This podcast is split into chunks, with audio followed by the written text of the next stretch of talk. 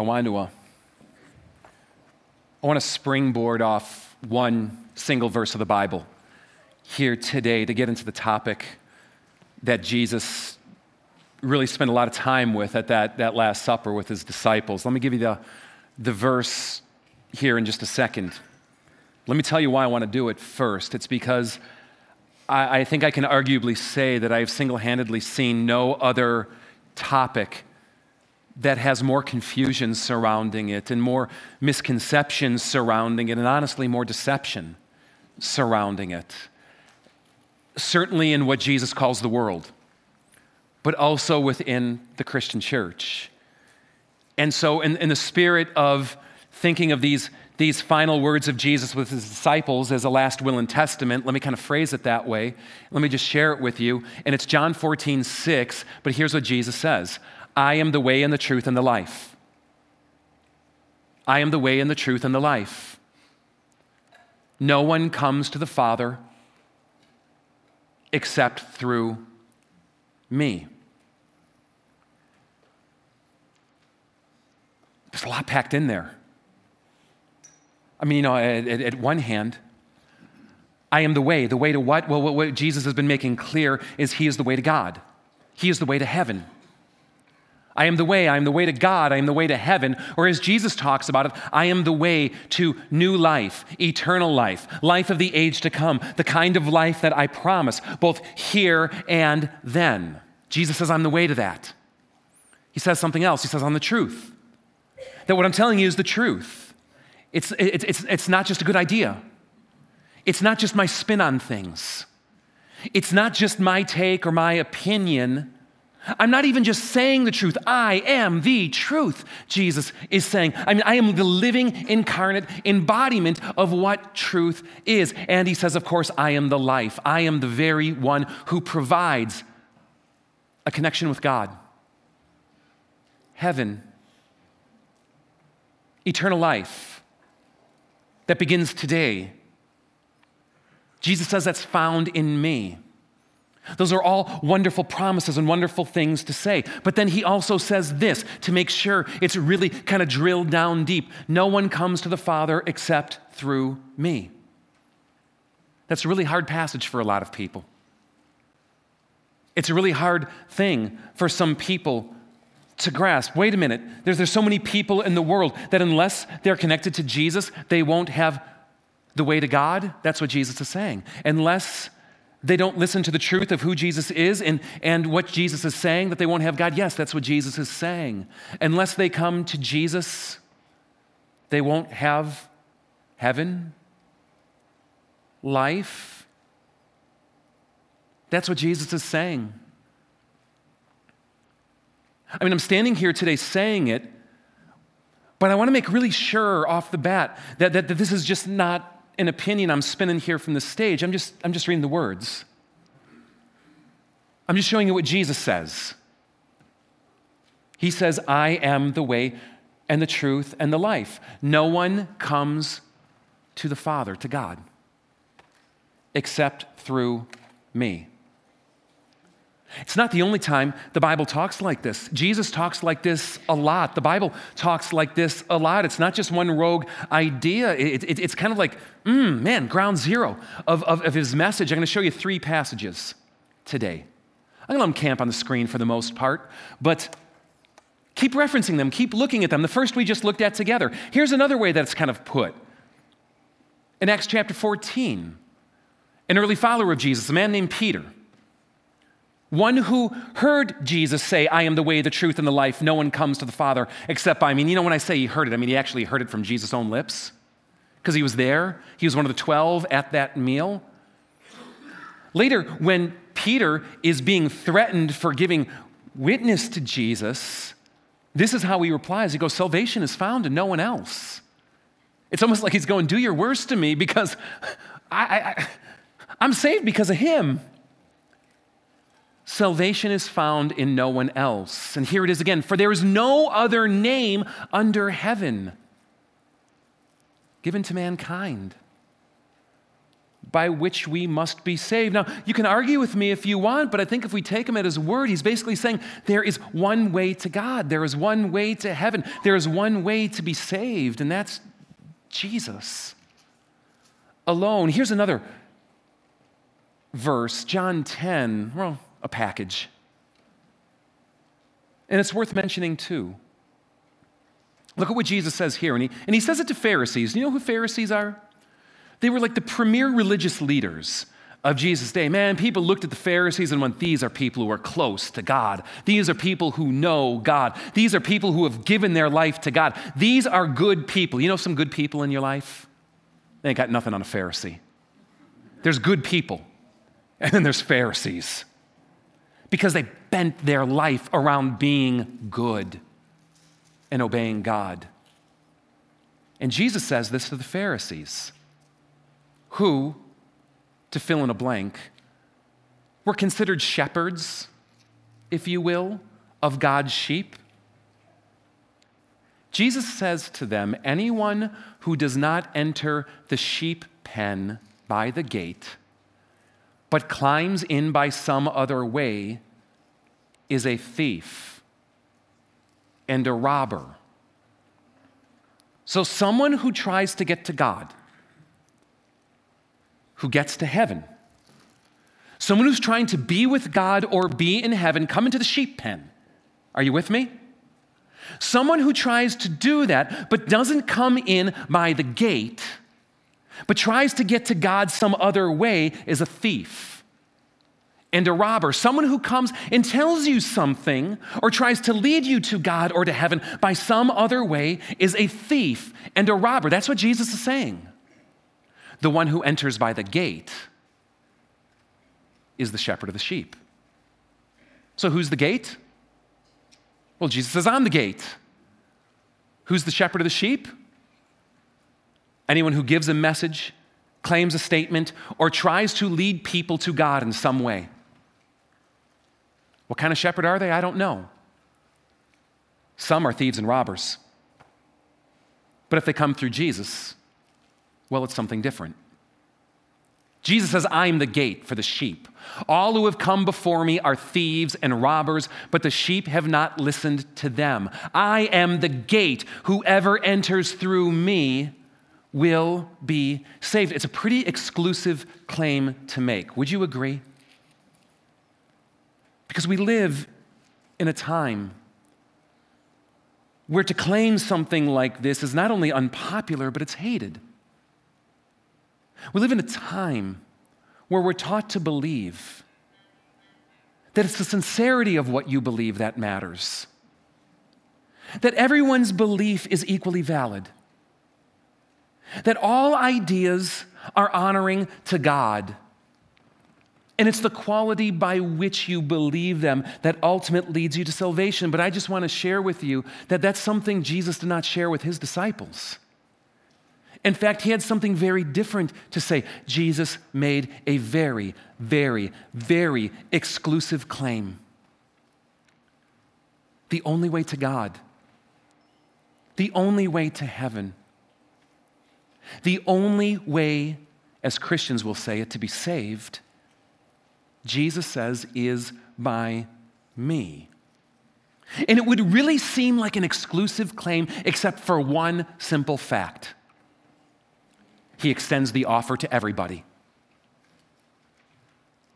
He extends the offer to God and heaven and salvation to everybody, to good people, but also to very, very bad people.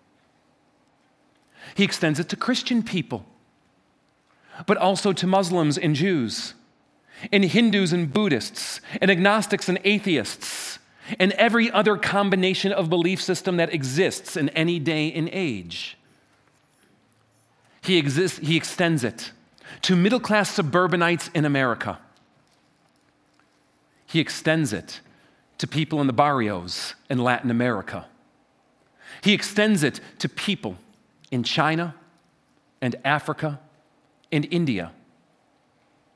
He extends it to people in 2023 AD he extends it to people in 1900 AD 14 and 10 and 400 AD or in 33. And he'll keep extending it to people until he comes again. It is a very exclusive claim, but that is seeking to include everybody. Jesus saw this as something so central, so important that you don't want to miss this, that it was among the final words he shared with his disciples that night. Because I'll tell you this there is nothing more important in this world than knowing how to be with God, how to get to heaven, how to have the life Jesus offers, how to be saved. So, thinking of ways to illustrate this to illustrate the way that Jesus sets himself up over and against the worldview that exists in our culture today. His exclusive claim over and against this idea that all that matters is sincerity. I want to show you a video here today from the fourth greatest comedy ever created. Take a look. Now connect some dots with me.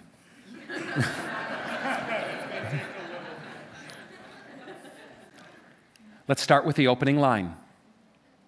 What the hell are we doing in this place? In this world that's hard and broken with an inevitability of death. What are we doing here? Is there not something greater? something to yearn for, something good that is other and beyond, which at best is the joys of a life now and at worst the terrors of it. Jesus says there is. But unlike Lloyd, Jesus calls it heaven, not Aspen. And since humanity began, people have been trying to find the way. Now, let me ask you this today. Do you believe that Lloyd was sincere in his choice, in his attempt to get to Aspen? Would you, would you agree? Everything seems to indicate that, doesn't it?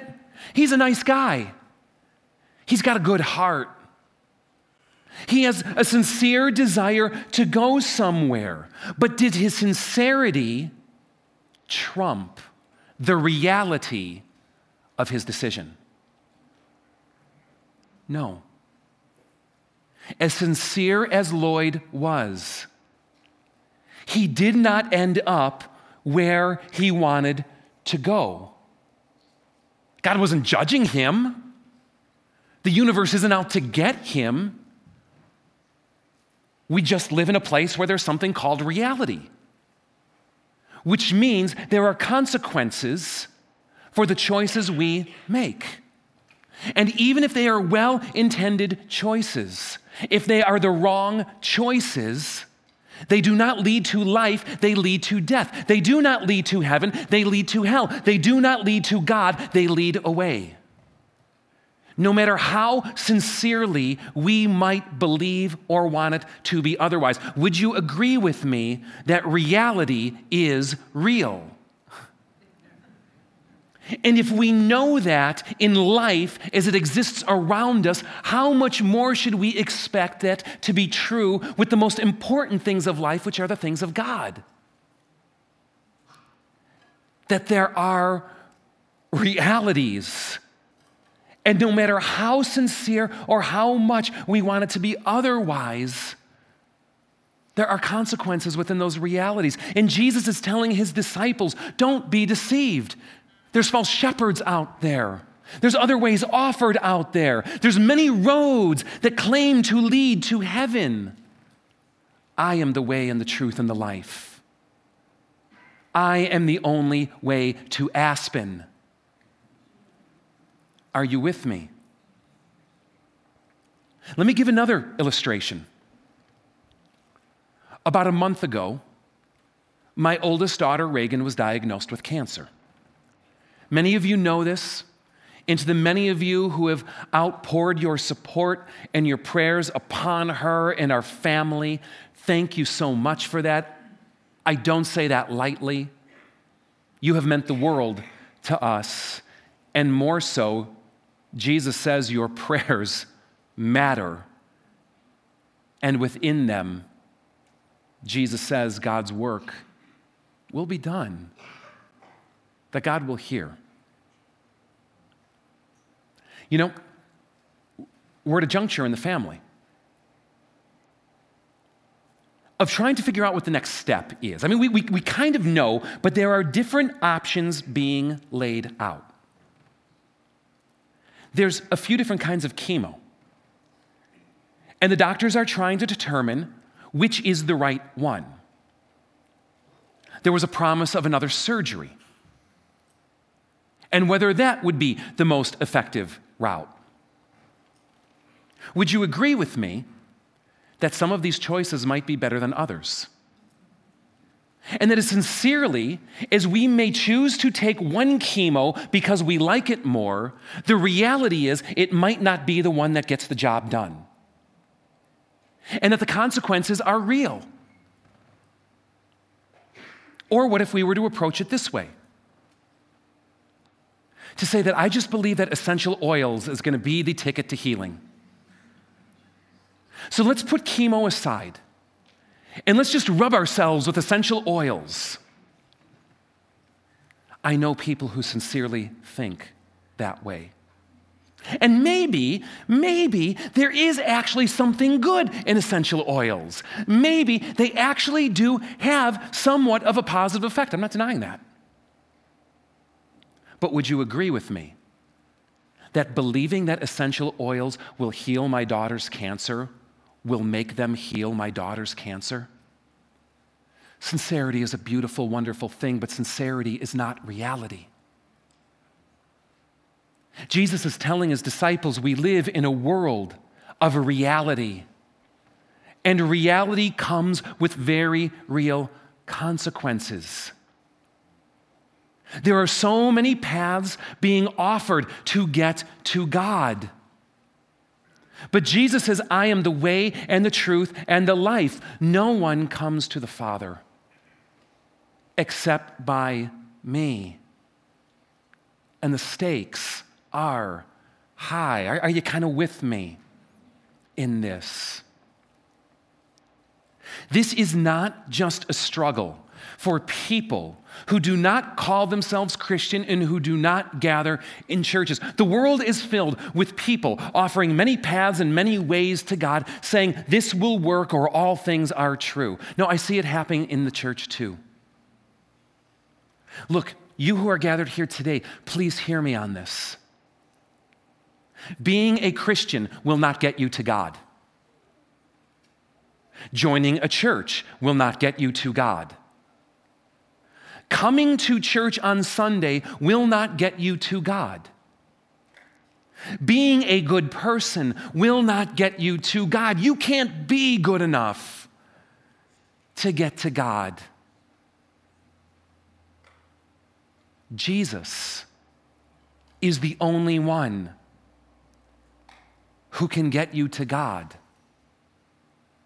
And I think the struggle is often even more for people like us who gather in places like this because we can deceive ourselves because we call ourselves the right title, like Christian, and come to what we perceive to be the right places, like church, that that is the same as going through Jesus. And I'm here to tell you it's not. Church is not Jesus. The labels by which you call yourself are not Jesus. The constructs you set around them are not Jesus. Do you know who is Jesus? Jesus. And he says, I am the way and the truth and the life, and no one comes to the Father except by me. Oh, the deception I see that Christians immerse themselves in, thinking that because they've been baptized or because they label themselves as a Christian, because I'm a Christian now, and that's what I put on my census form, or that's what I tell my family, that I'm saved? No. No way. People who come to places like this, maybe it's you.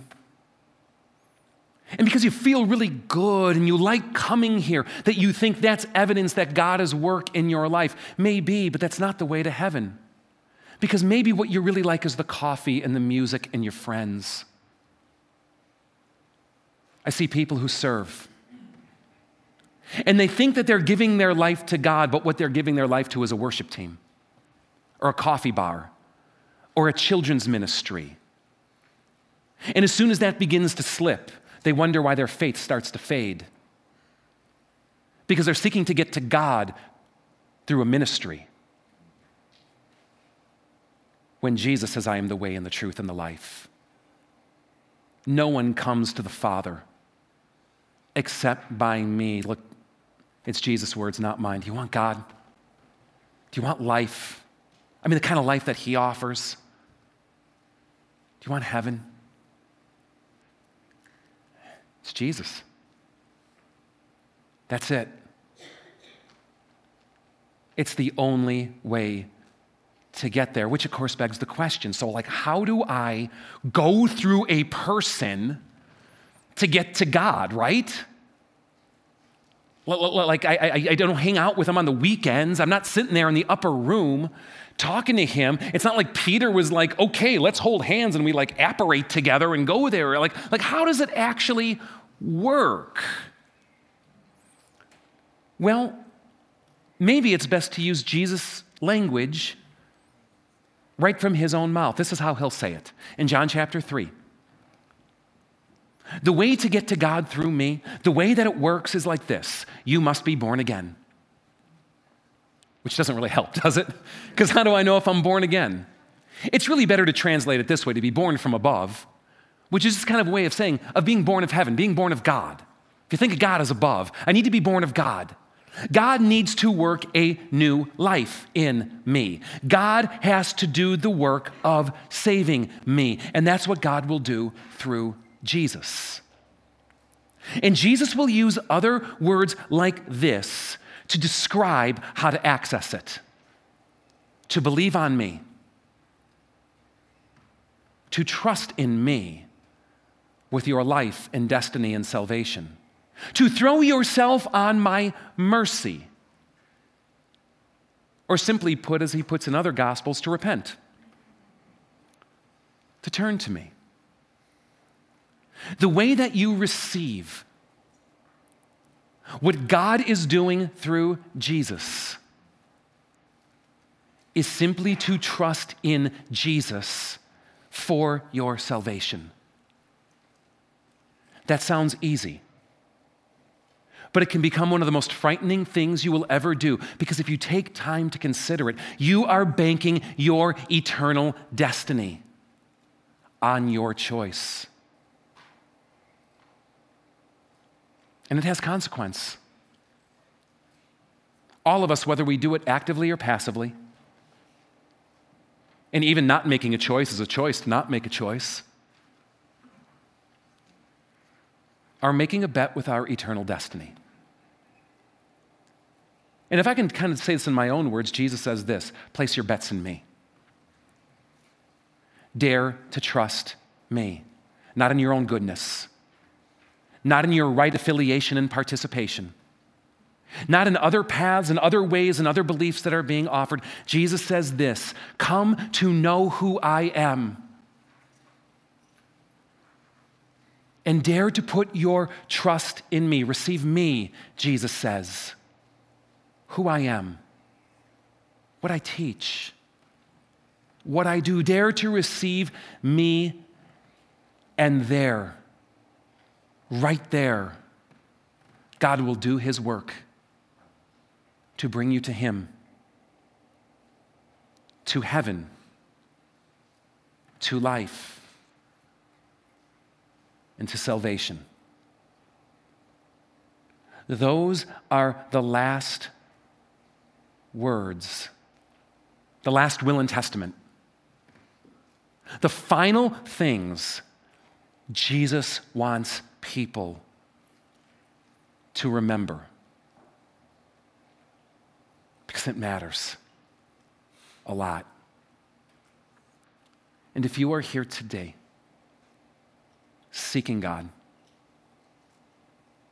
fearing that you're far from God or trying to get to Him by some other mechanism, whether of or in yourself or something out there.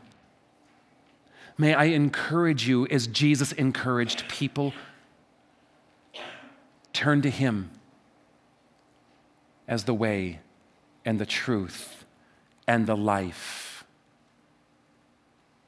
You will come to the Father through Him. So there's a song that we're going to sing. And at first blush, the dots might not connect. But like the video, if you take a moment to think about it, it becomes an incredible description of what I've just shared with you today. It's a song all about Jesus being the way and the truth and the life and the way to salvation and God in heaven and all the rest. And here's what I would like you to do today. Well, first stand, because we, we got to stand when we sing. It's just not right.